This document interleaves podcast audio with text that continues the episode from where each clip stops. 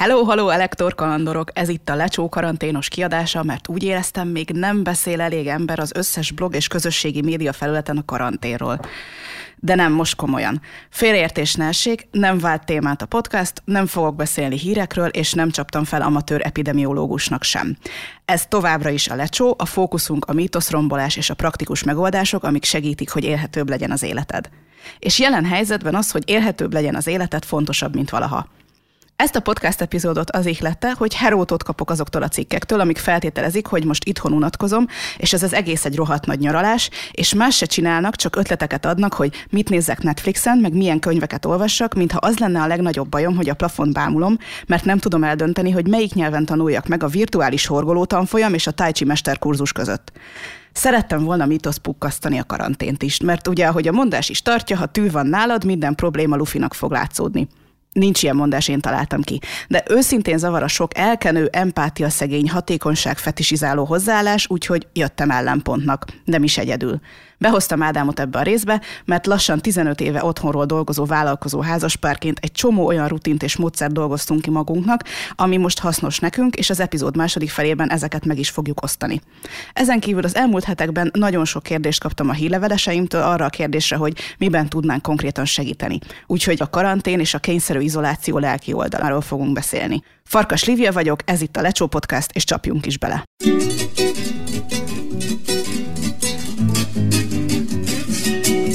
Ez itt a Lecsó Podcast, amiben praktikus technikákkal bontjuk le a korlátozó hiedelmeket, hogy lépésről lépésre közelebb kerülhess ahhoz az élethez, amit szeretsz élni.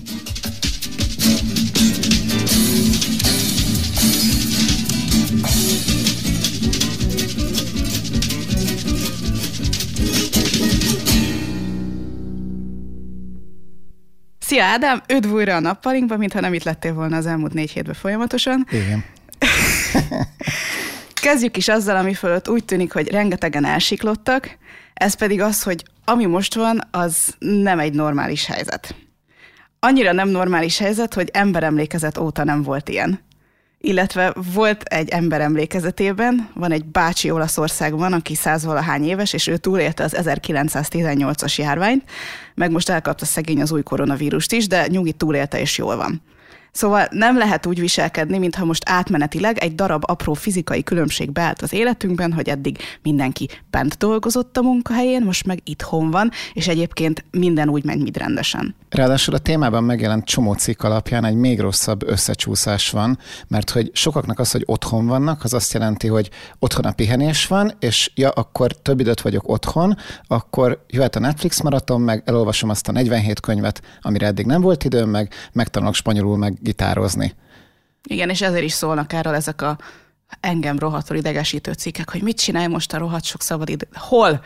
Hol van a rohadt sok szabadidő? Léci, küldjetek nekem is. Mert azért annyi-annyi feladat van most pluszban a meglévőek mellé. Mert az emberek jelentős százaléka nem úgy van most otthon, hogy semmi dolga nincsen, hanem épp ellenkezőleg több dolga van, mint eddig, mert át kell állni az otthon munkára, akkor is, eddig soha nem csinálta. Lehet, hogy át kell venni a gyerekek teljes menedzselését az iskola helyett, és még pluszban ott a házi munka, aminek a túlnyomó többsége Magyarországon jelenleg még mindig a nőkre hárul.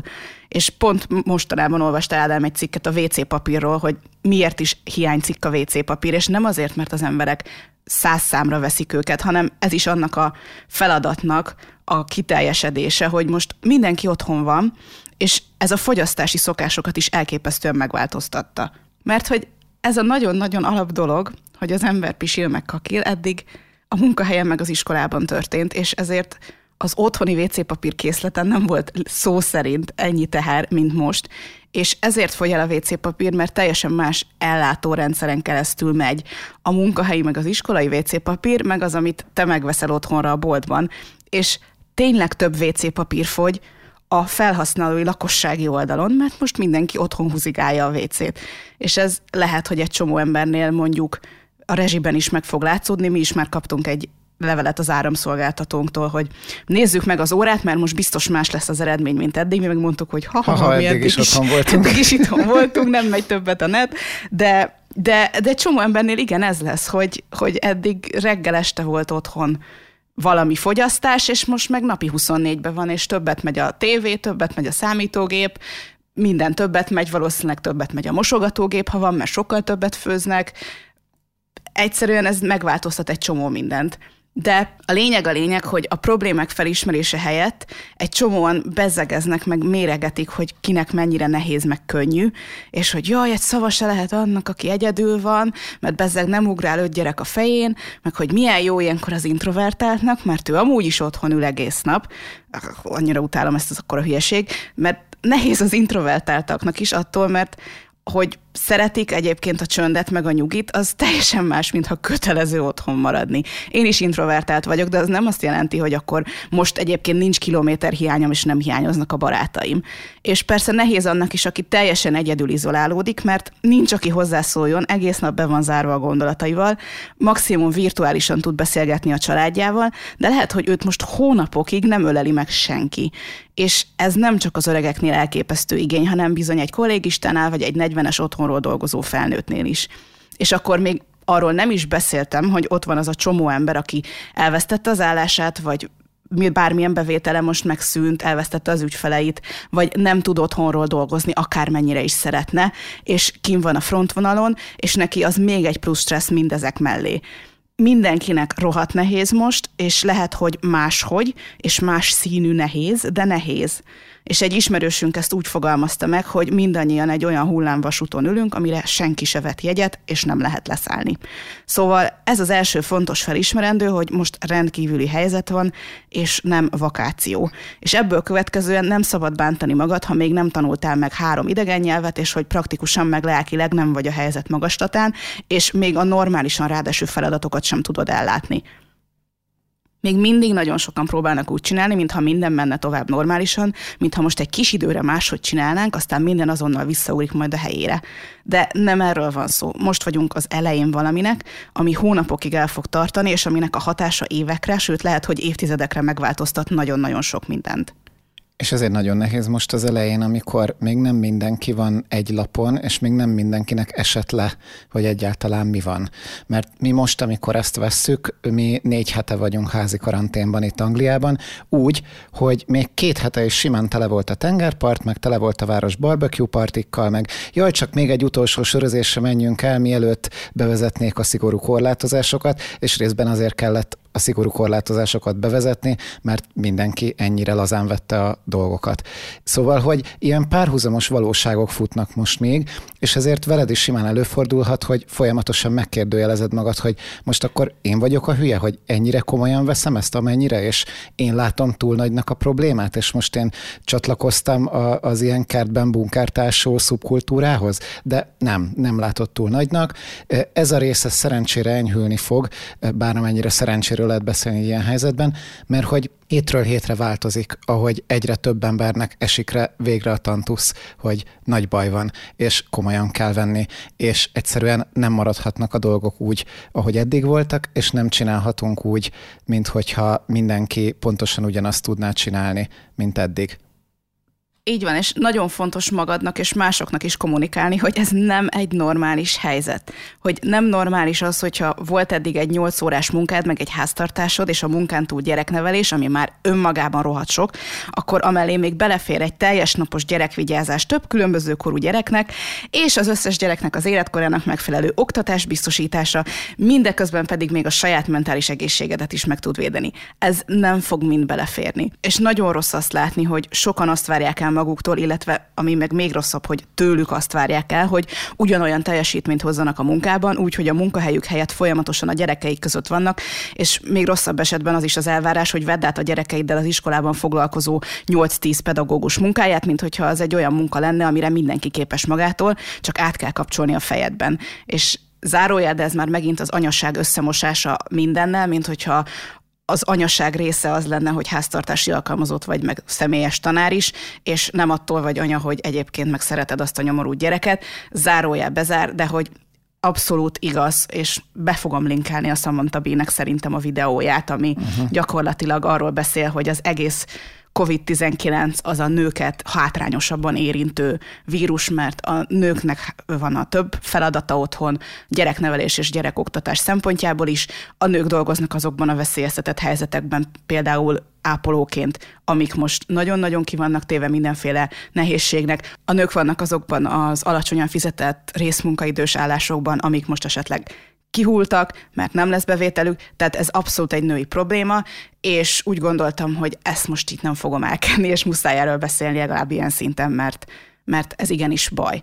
De kompromisszumokat kell hozni, és esetenként nagyon súlyos kompromisszumokat kell hozni, hogy mi az, ami bele fog férni, mi az, ami reális, mi az, ami egyáltalán elvárható. És ha szükséges, akkor kommunikálni kell azt, hogy nem elvárható tőled, és nem csak az, hogy ne többet teljesíts, mint eddig, hanem akár az, hogy pont annyit teljesíts, mint eddig.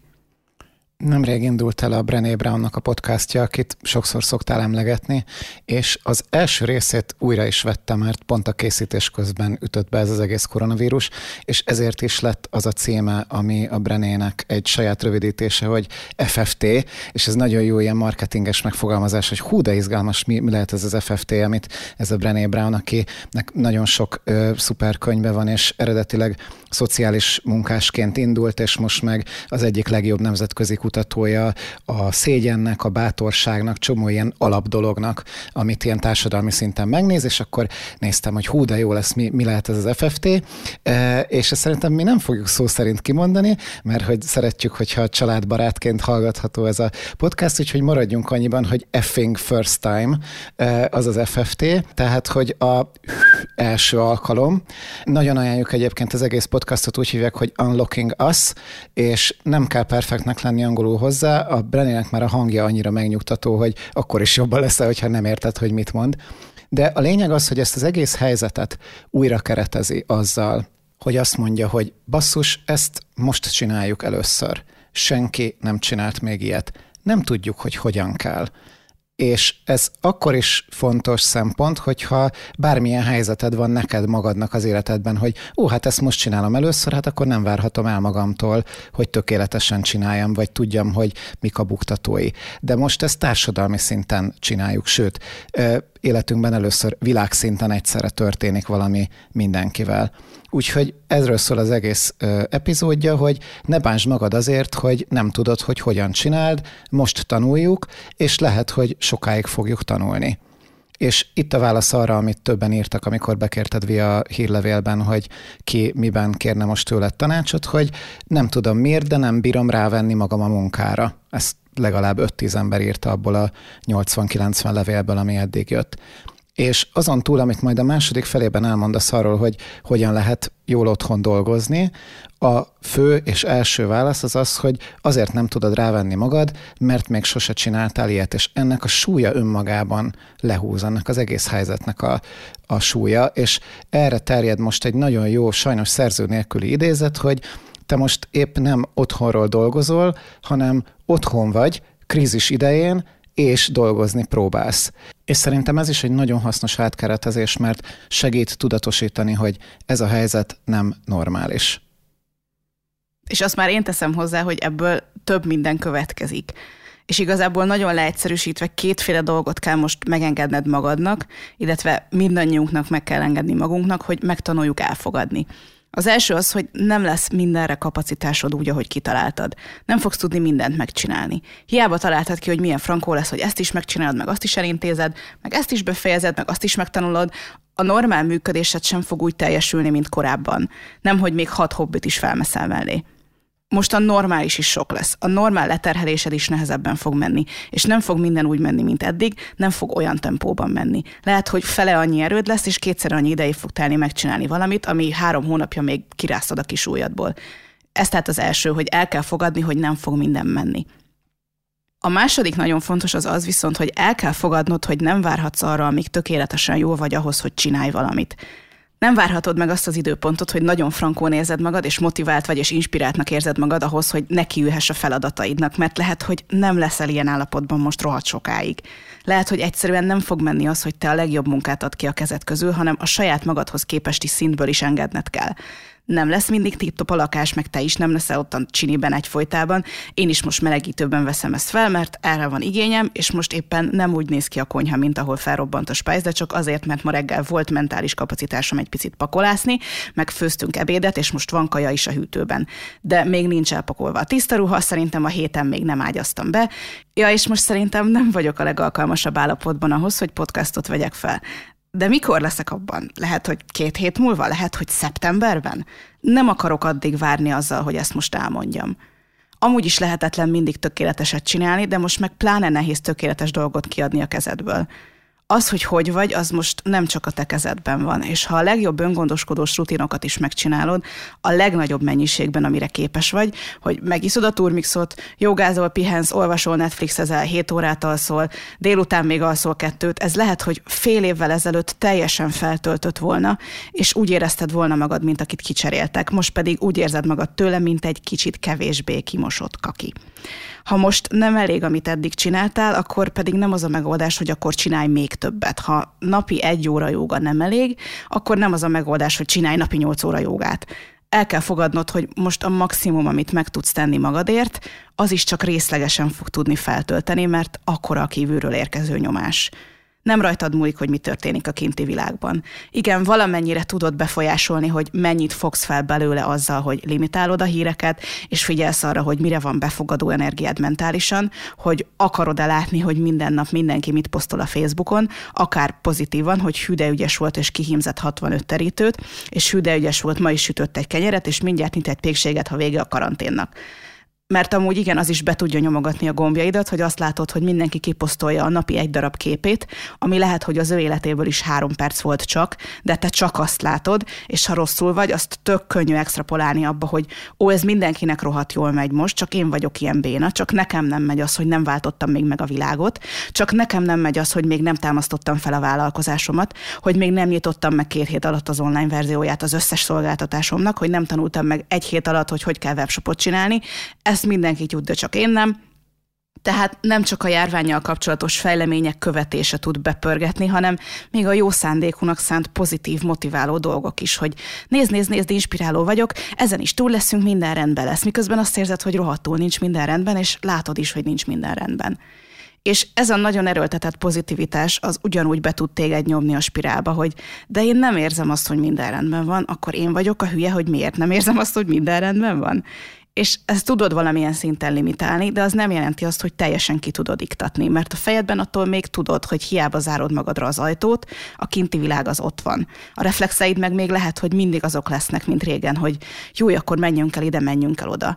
Nekem is így vagy reggel, amikor felébredek, és látom, hogy a függöny mögött süt a nap, akkor van egy fél másodperc, amikor még nem jut eszembe, hogy mi is van, és hirtelen az jut eszembe, hogy jaj, de jó süt a nap, és menjünk valahova, és akkor utána eszembe jut, hogy basszus, nem mehetünk ki, nem mehetek el a kedvenc reggeliző helyemre, nem csak azért, mert nem mehetek ki a lakásból, hanem mert nincs is nyitva szerencsétlen, mert be kellett zárniuk. Ezek nehéz dolgok, és ezért fontos, hogy a lehető legszuperebb bánásmód magaddal sem lesz elég arra, hogy ugyanannyira toppon legyél, mint fél évvel ezelőtt, amikor még nem volt ez a krízis. De ezzel nem azt akarom mondani, hogy nem kell semmit se csinálni az öngondoskodó rutinodból, mert csinálj meg mindent, amire képes vagy, mindent, ami jól esik, de el kell fogadni, hogy nem tudsz folyamatosan olyan jó állapotban lenni, sőt, lehet, hogy nem tudsz egyáltalán olyan jó állapotban lenni, mint régen. Lehet, hogy csak ideiglenesen tudsz jól lenni, és lehet, hogy hullámvölgyekben jön az egész. De nem szabad, hogy az elvárásaidra hatással legyen, és azt mond, hogy jó, akkor majd mindent csak akkor csinálok, amikor majd minden rendben lesz. Mert ez az, amit nem tudunk. Senki sem tudja, hogy mikor lesz az, amikor minden rendben lesz. És nem szabad kitolni ezt az időpontot. Várunk valamire, amiről nem tudjuk, hogy micsoda és mikor jön. És ennek a legnagyobb gyakorlata az, hogy amellett, amit mondtam, hogy nem fogsz tudni mindent megcsinálni, azt is elfogadod, hogy amit megcsinálsz, az olyan lesz, amilyen. Lehet, hogy nem a legjobb munkád, lehet, hogy nem a legszuperebb dolog, lehet, hogy még ha lett is volna rá agyad, akkor tudtál volna még rajta csiszolni még nyolc napot, de most meg nincs hozzá agyad, és sokkal fontosabb, hogy kikerüljön, elkészüljön, megcsináljad, menjen, döcögjön, mert most nehezített körülmények vannak. És elég, hogy olyan jó legyen, amilyen jót most ki tudsz adni a kezedből, mert ezt tudod most kiadni a kezedből, és ez van. Ez egy kicsit ilyen eszi, nem eszi, nem kap más szituáció.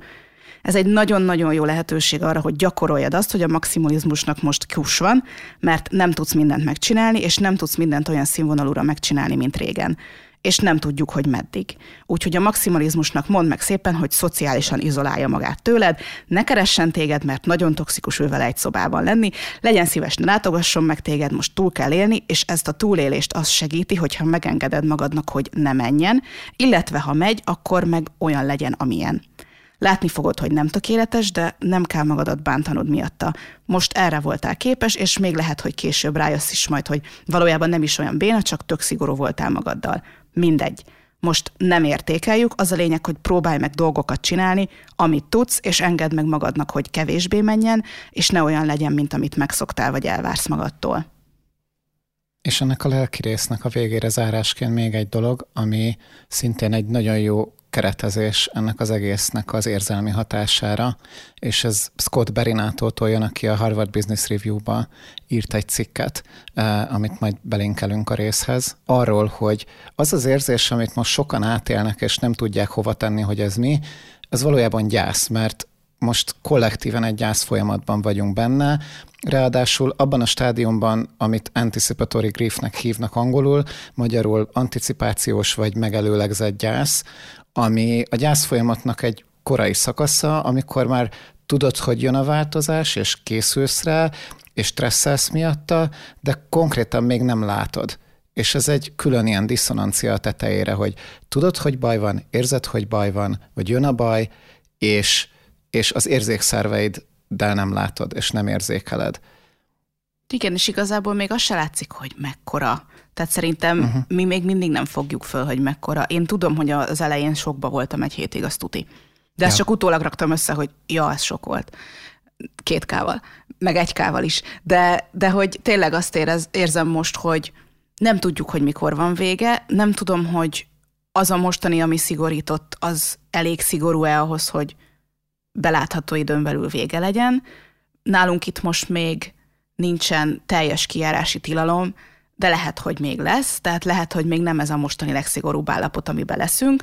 Nem tudom, hogy ebben meddig leszünk, nem tudom, hogy ha lesz-e szigorúbb, akkor abban meddig leszünk, mikor fogják fölengedni, mikor meddig fogják fölengedni, mikor fog visszanyitni a kedvenc kávézóm, ahova nem tudunk elmenni, stb. Tehát ez mindegy olyan dolog, amivel egyszerűen nem tudunk mit kezdeni.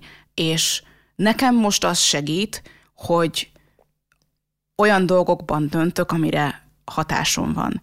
Mert az, hogy mikor lesz ennek vége, és azon stresszeljem magam, hogy jaj, akkor mikor mehetek a tesómékhoz, mikor látogathatjuk meg az unokaöcséméket, mikor, mikor tudok az anyuékkal összeülni úgy, hogy tudom, hogy biztonságban vannak, és nem bántom őket, és nem fertőzzük meg egymást, vagy mikor tudunk a barátainkkal összeülni, társasozni, hogy talán majd júliusban a szülinapomon, vagy talán majd augusztusban, vagy talán szeptemberben, vagy lehet, hogy még karácsonyra se, ezen annyira be lehet pörögni, és őszintén senki a világon nem tudja erre a választ. Úgyhogy ahelyett, hogy ezt a fölösleges stresszt csinálom magamnak, az működik, hogy minden nap olyanokban döntök, amiben tényleg tudok dönteni. El tudom dönteni, hogy mit főzök, el tudom dönteni, hogy a hűtőben levő, meg a kamrában levő dolgokból mit csinálok, megnézem, hogy a receptes könyvemben van-e valami, amit még nem csináltam soha, és hú, pont van hozzá itt minden, és akkor valami jót csinálok belőle. El tudom dönteni, hogy Kit hívunk föl Skype-on? Kivel társasozunk online?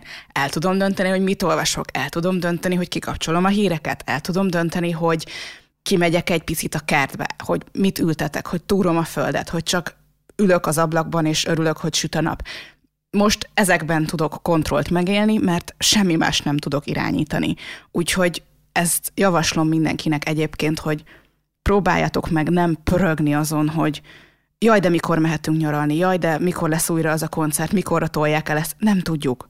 Nem tudjuk, maradjunk abban kontrollban, amiben még kontrollban vagyunk. Most nagyon leszűkítették a hatókörünket, itt van most benne a mozgásterünk, akkor ezen a mozgástéren játszunk egy kicsit.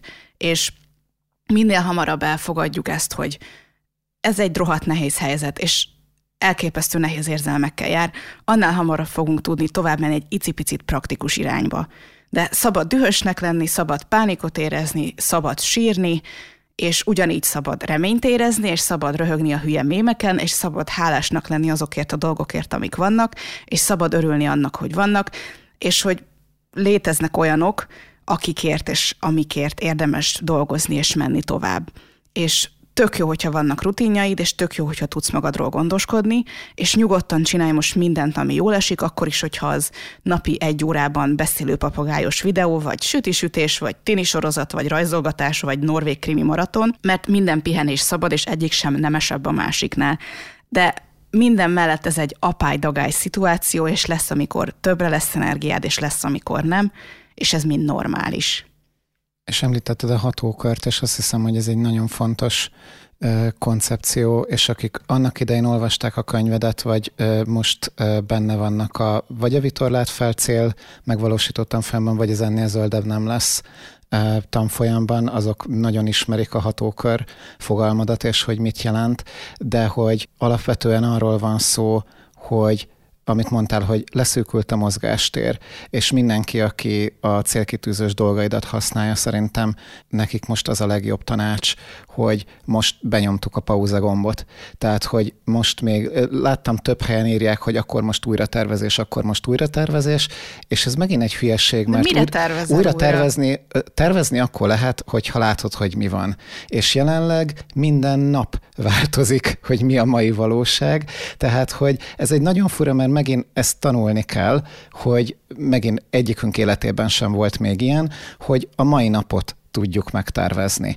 E, még a hetet se. Tehát, hogy én nem tudom most péntek este, amikor ezt vesszük, hogy hétfőre tényleg kimehetünk-e a főajtón, vagy nem. Mert Viccelsz, még... én azt nem tudtam reggel, hogy ezt ma föl tudom-e venni. Tehát, hogy ilyen szinten így tudtam, hogy kéne, de basszus, meg két hete tudom, hogy kéne, és mégse tudtam magam eléggé összeszedni ahhoz, hogy azt érezzem, hogy most ennek van értelme, ennek van körülménye, és igen, benne van az is, amit mondtam, hogy nem olyan, mint amilyen lehetne, mert biztos lehetne olyan, amikor kevésbé csapongunk, meg biztos, hogy még jobban jegyzetelhettünk volna.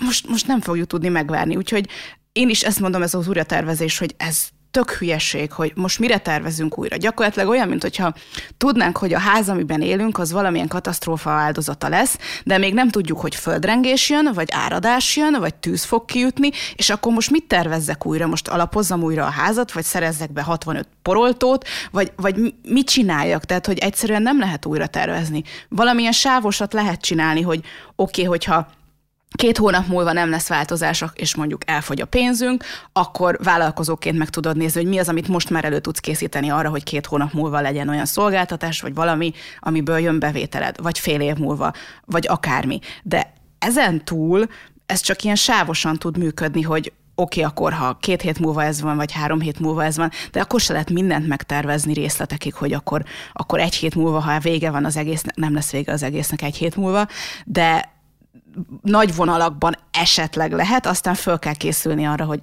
egyikből se lesz semmi. És egy vállalkozó barátunkkal, amikor beszéltünk a héten, akkor ez a, ez a téma jött föl, és még ezt akartam ide elmondani, hogy hogy azon sajnálkozott az ő férje, szintén vállalkozó, hogy most megszűntek a ő, ő, ő a fizikai kontaktot szereti a klienseivel, és hát azt most nem lehet. És neki muszáj volt most online átvinni a dolgait, meg online csoportokat tartani, és mondta, hogy nem szereti, nem szereti, és hát borzasztó, hogy most ezt kell csinálnia. És én megmondtam neki erre, hogy oké, okay, de valamikor ennek a helyzetnek vége lesz. És ez nagyon fontos, hogy Igaz az, hogy nem tudjuk, hogy mikor lesz vége, de nem mostantól ez lesz örökre. Tehát nem életünk végéig, mint valami rossz cifiben eh, maradunk mint a lenne a pincében. így beülünk a székbe, és akkor majd így, nem tudom, így löbegünk a föld fölött. Igen, hanem ennek valamikor vége lesz, és bármi, amit most kell csinálni kényszerből, az nem kell, hogy örökké tartson, hanem maximum addig fog tartani, amíg ez a helyzet végig nem ér és utána lehet, hogy vissza tudunk térni a régi normálishoz. Én valószínűbbnek tartom most már, hogy valami új normálishoz fogunk Ami visszatérni. jó, mert a régi normális csinálta ezt a helyzetet, szóval... Hát a vírus konkrétan nem, de... De a, a szociális háló az azért, az, igen. Tehát azért minden, nincs, mert nem volt. Minden, amit szívunk, az amiatt van, amit emberek döntöttek. Az, igen. hogy a vírusnak mihez volt kedve, az az ő dolga volt, de minden ahogyan és ahogyan nem reagáltak rá a különböző országokban, és akkor itt ezt lecsapjuk, mielőtt nagyon belemennénk a politikai vetületbe, amiből szintén nagyon jókat lehetne beszélgetni, de abból csak az idegeskedés lenne. Igen, de nem, nem, ez az, nem ez az új normális, és ez nem csak céges szinten igaz, amit mondtál, Ádám, hogy jaj, most akkor ki akarok tervezni egy online akármit, de hogy ezt nem akarom örökre csinálni, most nem akarok végleg átállni online-ra. De nem végleg állsz rá, rá, hanem most ebből kell élned x ideig, és jó lenne élni valamiből, aztán utána vagy megtartod, vagy részben tartod meg. Most például egy csomó embernek a, a dolgain részt tudunk venni, mert elkezdték online csinálni. Csinálunk olyan jogaórákat, amik eddig csak személyesen lehetett részt venni, most már nem ott lakunk, ahol eddig voltak, és most online megint be tudunk csatlakozni, és lehet, hogy ez meg fog maradni utána. Lesz egy csomó ember, aki most a, az előadását, akár színházi, akár bármilyen előadását streameli, és akkor végre meg tudom nézni anélkül, hogy oda kéne utaznom, és eddig ez nem volt opció. És ezek, ezek tök jó dolgok, de az is lehet, hogy vissza fogunk állni valamilyen olyan szolgáltatást találsz ki, ami utána nem lesz már érvényben. És ez szerintem személyes szinten, hogy ne csak a céges oldaláról beszéljünk, személyes szinten ugyanúgy igaz. Az, hogy most három naponta sütök süteményt, az nem azt jelenti, hogy én mostantól az az ember vagyok, aki három naponta süt süteményt. Most erre van igényem, de ez egy olyan helyzet, amiben most erre van szükségem, az nem azt jelenti, hogy ez így marad a jövőben. És egy csomó ember látom, hogy itt szenved azon, hogy jaj, most nem fogok tudni többet mozogni, vagy, vagy túl sokat mozgok, vagy most nem ez a lényeg. Most lehet, hogy nem fogsz tudni maratont lefutni, nem kell annak a fickónak lenned, aki a teraszán lefutotta a maratont úgy, hogy 6000-szer oda-vissza futkosott.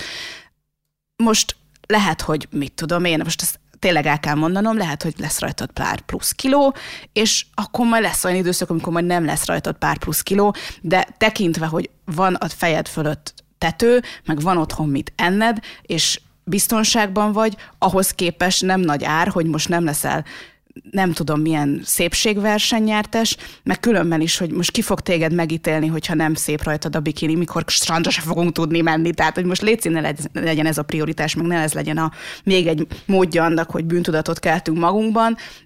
Nyugodtan, pihenjél, mozogjál, egyél, meg fog minden változni egy év múlva remélem, vagy fél év múlva, vagy ki tudja mikor, nem örökre szól sem az, ami most történik, sem az, ami most csinálsz, és nyugodtan szabad olyan döntéseket hozni, amik nem az életed hátralevő részére szólnak, hanem erre az átmeneti időszakra említetted azokat az embereket, és tényleg sokan vannak, akik aggódnak a kilókon. Mindenki, akinek ilyen gondolat van a fejben, nagyon ajánlom. Az egyik kedvenc könyvünket tavalyról, a Jasper Fordnak a, az Early Riser címűt. Magyarul még nincsen készül, hát nem gondolom, hogy mostanában fog megjelenni. Egyelőre angolul olvasható, amiben meg van fordítva a világ, mert hogy hosszú telek vannak, és hibernálni kell, és azt szivatják, aki túl vékony, és az a lényeg, hogy mindenki jól teleegye magát a leg... Különben nem fogja túlélni a Különben nem fogja túlélni a telet, úgyhogy minél több sült krumplit, fánkot és tortát kell fogyasztani, lehetőleg egymás után hatalmas banketteken. Úgyhogy ez egy nagyon jó könyv arra, hogy normalizáld ezt, hogy nem feltétlenül a régi rendszerbe kell gondolkodni. Nekem ez sokat segített ez a könyv az ilyen, ilyeneknek a lebontásába, és mit ad Isten pont nagyon aktuális lett egy fél évvel később, mint hogy olvastuk. De közben meg az is tök jó, hogy mozogsz, és én mindig a mondó vagyok, én sose azért tornázok, hogy hú de vékony legyek, azért tornázok, mert a stresszemen segít, és most nekem ez a legfontosabb szempontom, hogy amikor mozgok, akkor az nem azért van, mert hogy jó, ettem sütit, és akkor mi van, hogyha kövér leszek, már nem leszek, de nem az a lényeg, hogy most mi van, mert, mert emberként pont most, amikor az összefogásra van szükség, az empátiára van szükség, arra, hogy segítsük egymást. Hogyha valaki tényleg azt fogja nézni, hogy hú, hát nincsen annyira kidolgozva a tricepszed, mint lehetne, akkor kapja be. Tehát, hogy most nem az a lényeg, nem attól vagy jó ember, vagy rossz ember, hogy mennyire vagy szexi, egyébként meg szexi vagy akkor is, hogyha van pocakod, de nem kell rám hallgatnod, mert nem az én párom akarsz lenni, magadnak tessél, de hogy tényleg ez a lényeg, hogy a sportnak most ne egy ilyen büntető célja legyen. Tehát, hogy amikor most tornázol, mert, mert tök jól esik, akkor ne az legyen a keretezése, hogy azért kell tornáznom, mert evédre nem tudom, mit tettem, és jó le kell dolgoznom, vagy mert rendeltem pizzát a helyi étteremből, mert nem akarom, hogy csődbe menjenek. Azért tornáz, mert az jót tesz a stresszednek, jobban alszol tőle, ki tudod magad egy kicsit üvöltözni, vagy erőltetni, amitől, amitől megnyugszol, és és ez is az öngondoskodás része, hogy most ne egy ilyen büntetés keretezése legyen annak, amit egyébként pihenésként csinálsz. Ezzel azt hiszem el is mondtunk mindent, amit a karantén lelki oldaláról elsőre el akartunk. A másik két nagy karantén témánk az otthonról dolgozás, illetve a pároddal való otthonmunka új rutinjai, konfliktusai, azok kezelése, erről pedig a következő epizódban fogunk beszélgetni. Reméljük, hogy az epizódban elhangzottak segítenek kicsit enyhíteni a helyzet nyomását, és hogy fogsz tudni hasznosítani azokból a technikákból, amiket megosztottunk. Folytassuk a beszélgetést a kommentek között a lecsópodcast.hu oldalon. Írd meg, hogy a fentiek közül mit fogsz kipróbálni, vagy szerinted neked most mi segíthet a legjobban az új helyzet kezelésében. Ha még nem vagy rajta a hírlevelemen, akkor szintén a lecsópodcast.hu oldalon csatlakozhatsz, és rögtön küldöm az e-mailt, amint hín a következő epizód. Nagyon köszi, hogy meghallgattál minket, vigyázz magadra, hamarosan újra jelentkezünk. Ez volt a Lecsó Podcast 11. epizódja. Szöveg Farkas Lívia és Dobai Ádám. Hangmérnök Dobai Ádám. Vágó Vermes Eszter. Főcímzene Nyeső Mari. Még több epizód és hasznos anyag a lecsópodcast.hu oldalon.